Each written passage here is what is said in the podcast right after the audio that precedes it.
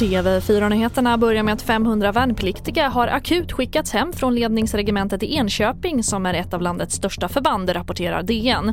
Anledningen är rapporter om allvarliga kränkningar mot soldaterna. Enligt tidningen har det kommit larm om att värnpliktiga tvingats delta i utbildning och aktiviteter trots skador och sjukdomar. Och det har också kommit rapporter om brist på mat och sömn. Och 13 nya dödsfall med covid-19 har rapporterats idag vilket innebär att 15 204 personer i Sverige avlidit av viruset enligt Folkhälsomyndigheten. Och nästan 7,3 miljoner personer har fått två doser vaccin vilket motsvarar 85% av den vuxna befolkningen över 12 år.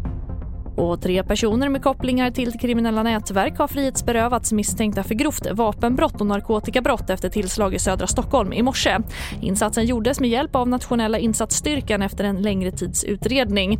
Och det sitter sedan tidigare ytterligare tre personer från samma nätverk frihetsberövade misstänkta för liknande brott enligt polisen. Och det var det senaste med TV4 Nyheterna i studion Charlotte Hemgren.